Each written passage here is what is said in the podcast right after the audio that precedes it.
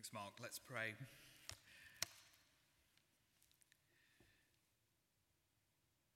Yes, Lord, I thank you so much for the scriptures and particularly for that song of Mary we were just hearing.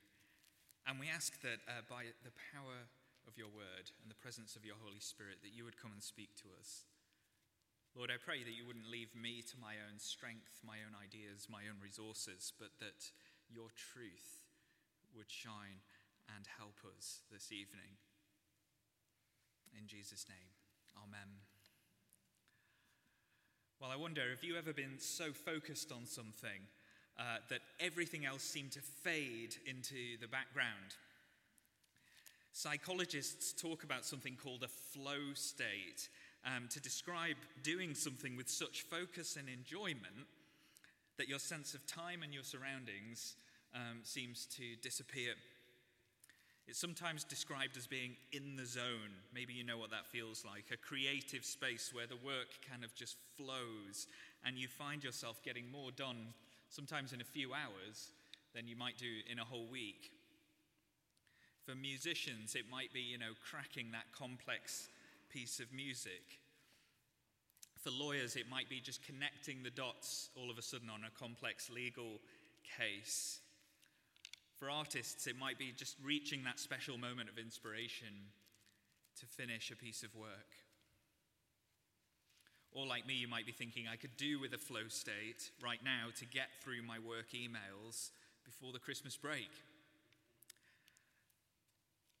Well, what if I told you that just as there can be a flow state, there can also be, so to speak, a worship um, state? Where we get so caught up with the goodness and the glory of God that His will and His grace becomes the only thing that matters. The Song of Mary can help us to do exactly that tonight, and that's why the title for today's message is um, The Heart of True Worship. And there's three sides to it. Uh, firstly, the heart of true worship is moved to praise. Secondly, the heart of true worship is rooted in grace. And thirdly, the heart of true worship is expectant for change. So, moved to praise, rooted in grace, and expectant for change. So, firstly, moved to praise. Verses 46 to 47, Mary says, My soul magnifies the Lord, and my spirit rejoices in God, my Saviour. So, just to give you a bit of a steer as to what's going on here, basically, the angel Gabriel has come to Mary and told her that she's going to give birth to the Son of God. So, kind of a big deal. And as Mary realizes that God is about to irreversibly change history through her, that God has not chosen someone with power or money or status to do this, but rather a poor, lowly teenage girl like her, she's so moved by what God is doing that she breaks out into the joyful song that we were just hearing.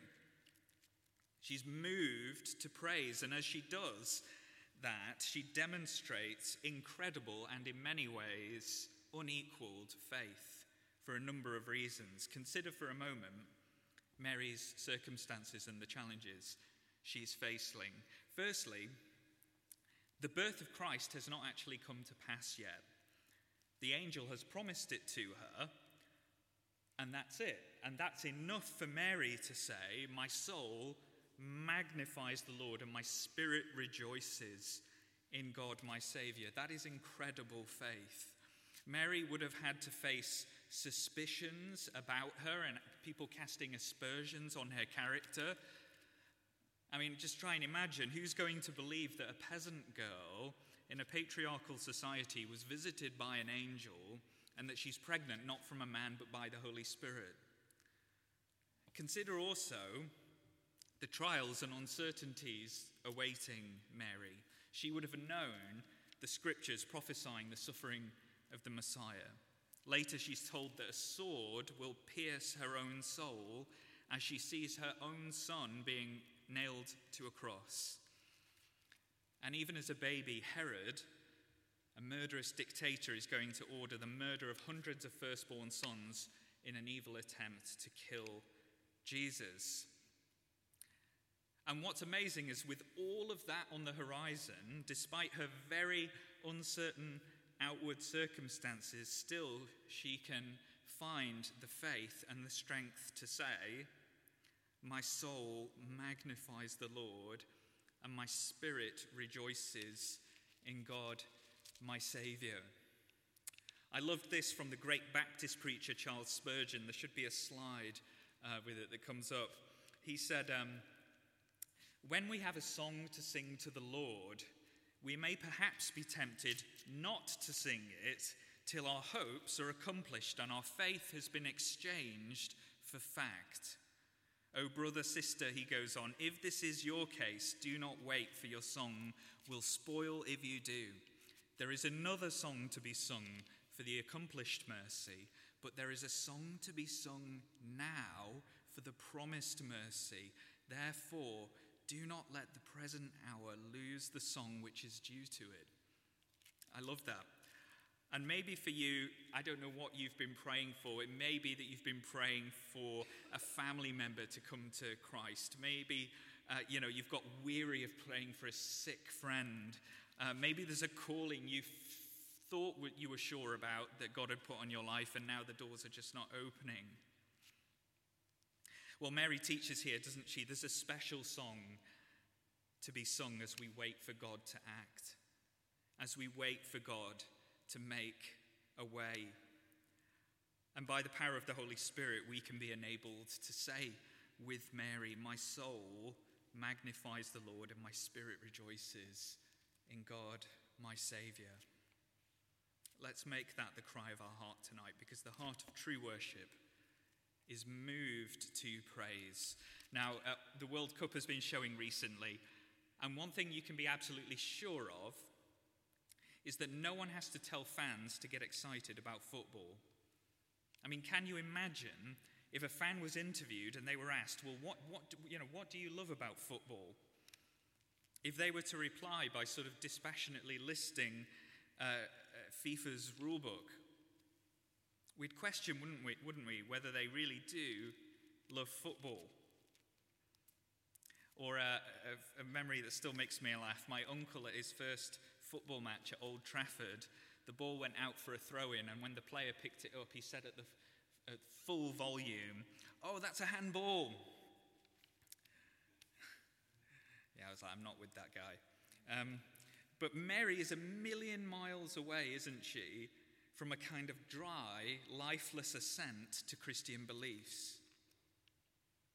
She's teaching us, isn't she, that the heart of true worship is moved to praise. It's seeing something of God and being moved by that. Or to put it another way, she's teaching that if we don't feel our hearts to be deeply moved by God and what He has done for us, it's an indication that we're losing sight of who He really is in Himself. In the West, I think sometimes we can sort of separate love from knowledge. There's the things and the people that we love, and there's things we have knowledge about over here. But Mary's saying it doesn't work like that when it comes to God. God cannot be truly known without also at the same time being adored, being loved. If you say you know God, but you don't love him, adore him, and esteem him, I think Mary would say you're missing the very heartbeat of what worship is about. So, how, I wonder, is the spiritual temperature of your heart tonight? If we were to, you know, insert a spiritual thermometer into your heart and to take a reading, what would it say? Would it read warm but not red hot? Like I know God and I have moments of real joy and trust in Him, but I've kind of plateaued recently in my spiritual growth. Maybe it would read lukewarm. I believe in Jesus. I kind of still rock up to church, but if I'm honest, the last time I remember being close to God was probably before the pandemic, and I haven't been in a home group for years. Maybe for you it would read cold and close to sub zero, not unlike the weather outside. And you're thinking, you know, I had faith a while ago, but to be honest, I'm not even sure why I came to church tonight. And my trust in God is at a low ebb. Well, whatever the spiritual temperature of your heart is this evening, Mary shows us here how to turn up the thermostat. And it's all there, I think, in verses 47 to 48. She says, My spirit rejoices in God, my Saviour, for he has been mindful of the humble state of his servant. Now, notice that she confidently calls God her Saviour. There's no doubt in her mind that God is her Saviour. It's not a vague hope, it's a certainty in her experience.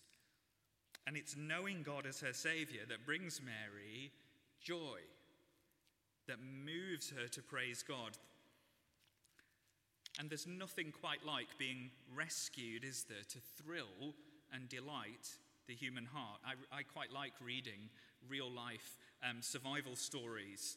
And uh, in every case, whether it's being stuck out in the open ocean for weeks, lost in the desert, trapped in a cave underground, there's one commonality between all of them, and it's the sheer elation upon being rescued, upon being saved.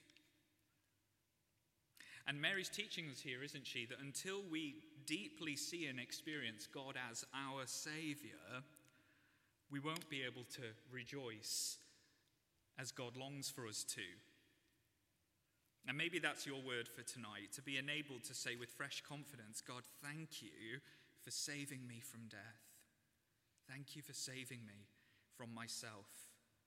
Thank you for saving me from the hell and the judgment I would so richly deserve for the number of times I have wronged you. Thank you for, for dying in my, my place and for being my Saviour. What is the heart of true worship? It's being moved to praise. But the second part of it is being rooted in grace, and specifically God's grace. So Mary says, My spirit rejoices in God my Saviour. And then verse 48 For, because he has been mindful of the humble state of his servant. Now, that word for is important. It's indicating that the reason Mary is moved to praise is because, because God has been mindful of her circumstances. Humble estate, when she says humble estate, what she really means is like lowly circumstances. She's basically saying, I'm not anyone significant, I'm not rich, I'm not powerful in the eyes of the world, and yet somehow God has graciously decided to occupy himself with me and not with those people, and I'm going to celebrate that. And so, if you're here tonight and you think, you know, I don't come from a special background, I'm not rich and powerful, I'm not strong and together, I'm not persuasive and charismatic, how could God use me? There is good news for you. And just look at Mary. I mean, Mary was a Middle Eastern teenage girl. She would have been 14 or 15 when she got pregnant with Jesus. She had virtually no influence or power in worldly terms, and yet she tells us that she is absolutely bursting to the brim with joy because she's seen something crucial about how God likes to be and to act. And what she's seen is that there's a God of grace who loves to exert himself not on behalf of the privileged, the powerful, and the wealthy, but on behalf of people like her, the lowly, the weak, and the powerless. And that fact absolutely thrills Mary, absolutely delights her heart. And it's very similar to what the Apostle Paul uh, discovered in 1 Corinthians chapter 1 when he says that God chose the foolish things of the world to shame the wise, that God chose the weak things of the world to shame the strong. God chose the lowly things of this world and the despised things and the things that are not to nullify the things that are. Why? He goes on to say, verse 29, so that no one may boast before him. And because God acts like this and supremely so towards her, Mary quite rightly says, Well, from now on, all generations are going to call, call me blessed. For, and there it is again, important word, for, because generations are going to call me blessed, because the mighty one has done great things for me. The mighty one has done great things for me. Mary considers everything that God has done for her in choosing her to be the bearer of God in human flesh, a totally unique, once in the history of the universe calling. And she attributes all of that, all of her blessings, to the free grace of God. If, if you don't know what grace means, that's just a word the New Testament uh, uses to summarize God's unmerited favor. And Mary is utterly rooted in God's grace. She says, My spirit rejoices in God, my Savior. She says, God looks upon the lowly like me, and he does great things for them. And it's teaching that the heart of true worship is rooted in grace.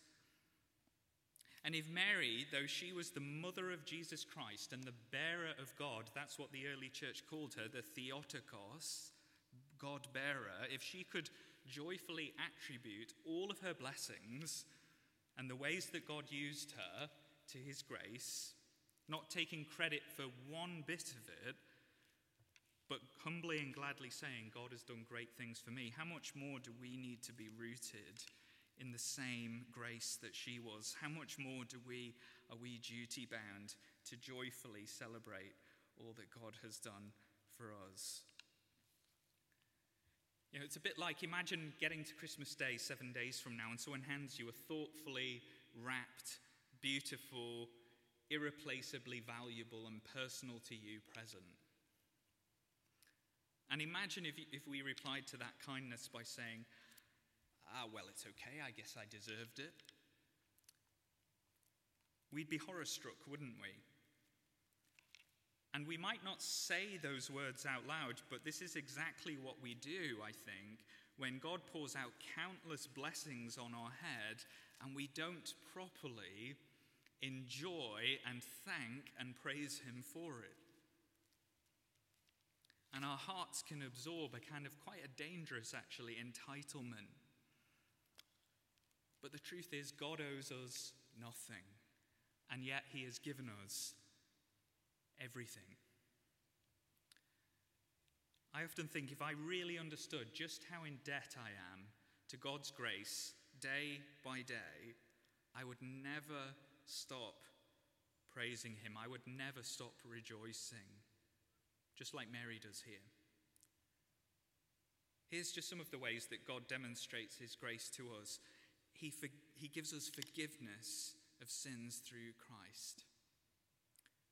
He gives us the indwelling of the Holy Spirit such that we are never alone and never left to our own resources. He gives us the promise that He will work all things together for the good of those who love Him and have been called according to His purpose. He gives us the promise that when we seek first His kingdom and His uh, will for our lives, that He'll provide everything that we need. He promises protection from the attacks of the enemy. He gives us a church family in which we can be known and loved. He gives us unique callings and gifts to use to His glory. He gives us a new name, a new identity, a new purpose, life in all its fullness, being rescued from hell and the pro- promise of eternal life.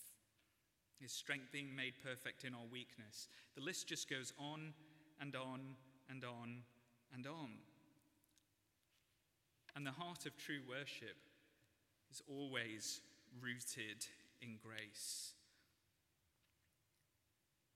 And with Mary, God invites us to say tonight, The mighty one has done great things for me. What is the heart of true worship? It's being moved to praise, it's being rooted in grace.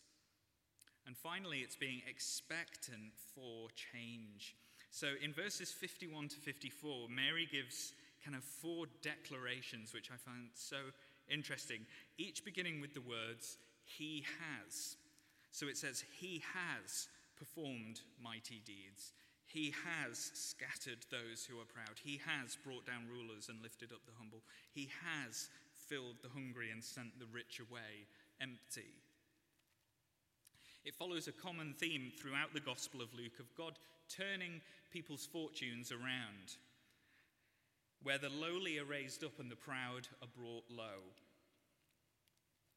And you might listen to that as I did when I was preparing this and think, well, has God done that?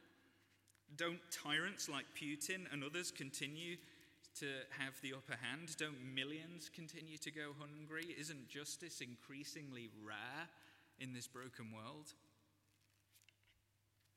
How can Mary say that? How can she say with such confidence, He has scattered those who are proud?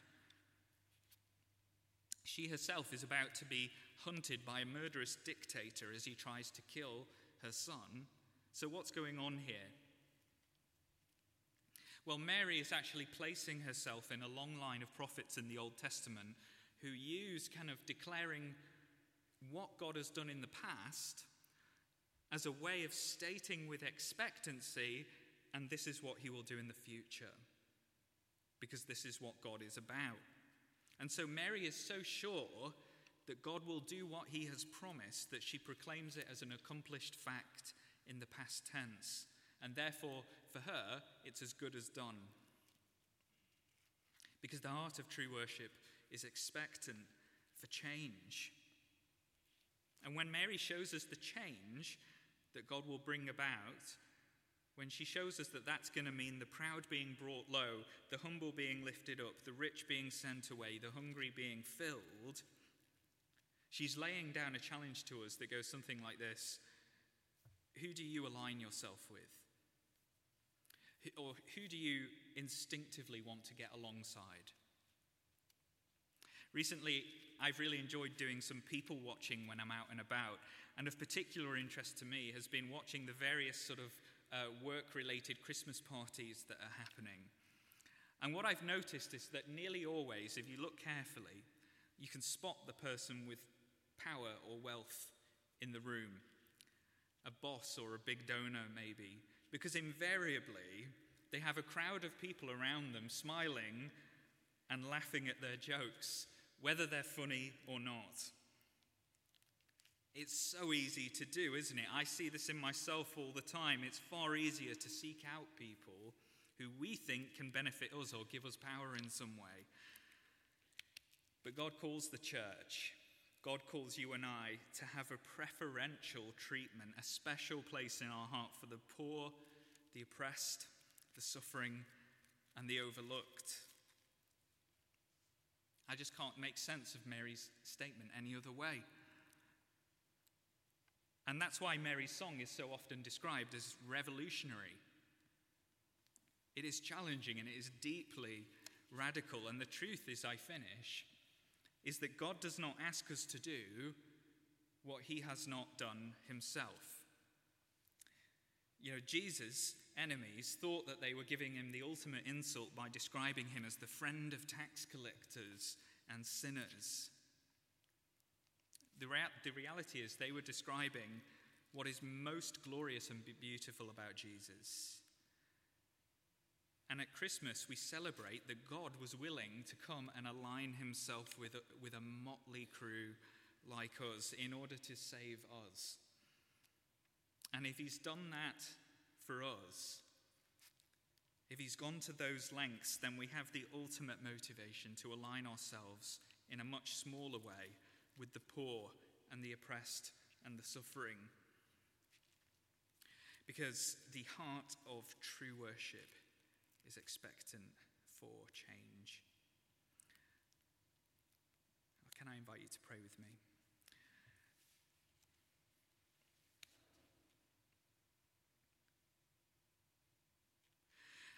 Father, as we consider the coldness of our hearts towards you, we do just want to ask that you would change that, that you would enable us to be moved by how good you are, to delight in who, how good you are, to rejoice in you as our Saviour. We do ask as well that you would help us to be rooted and established in your grace and to stay rooted in your grace. And would you help us to live with something of that renewed expectation that Mary had to see you do great things, that as we seek your face, you will build your kingdom on earth and in London and at St. Michael's. In Jesus' name.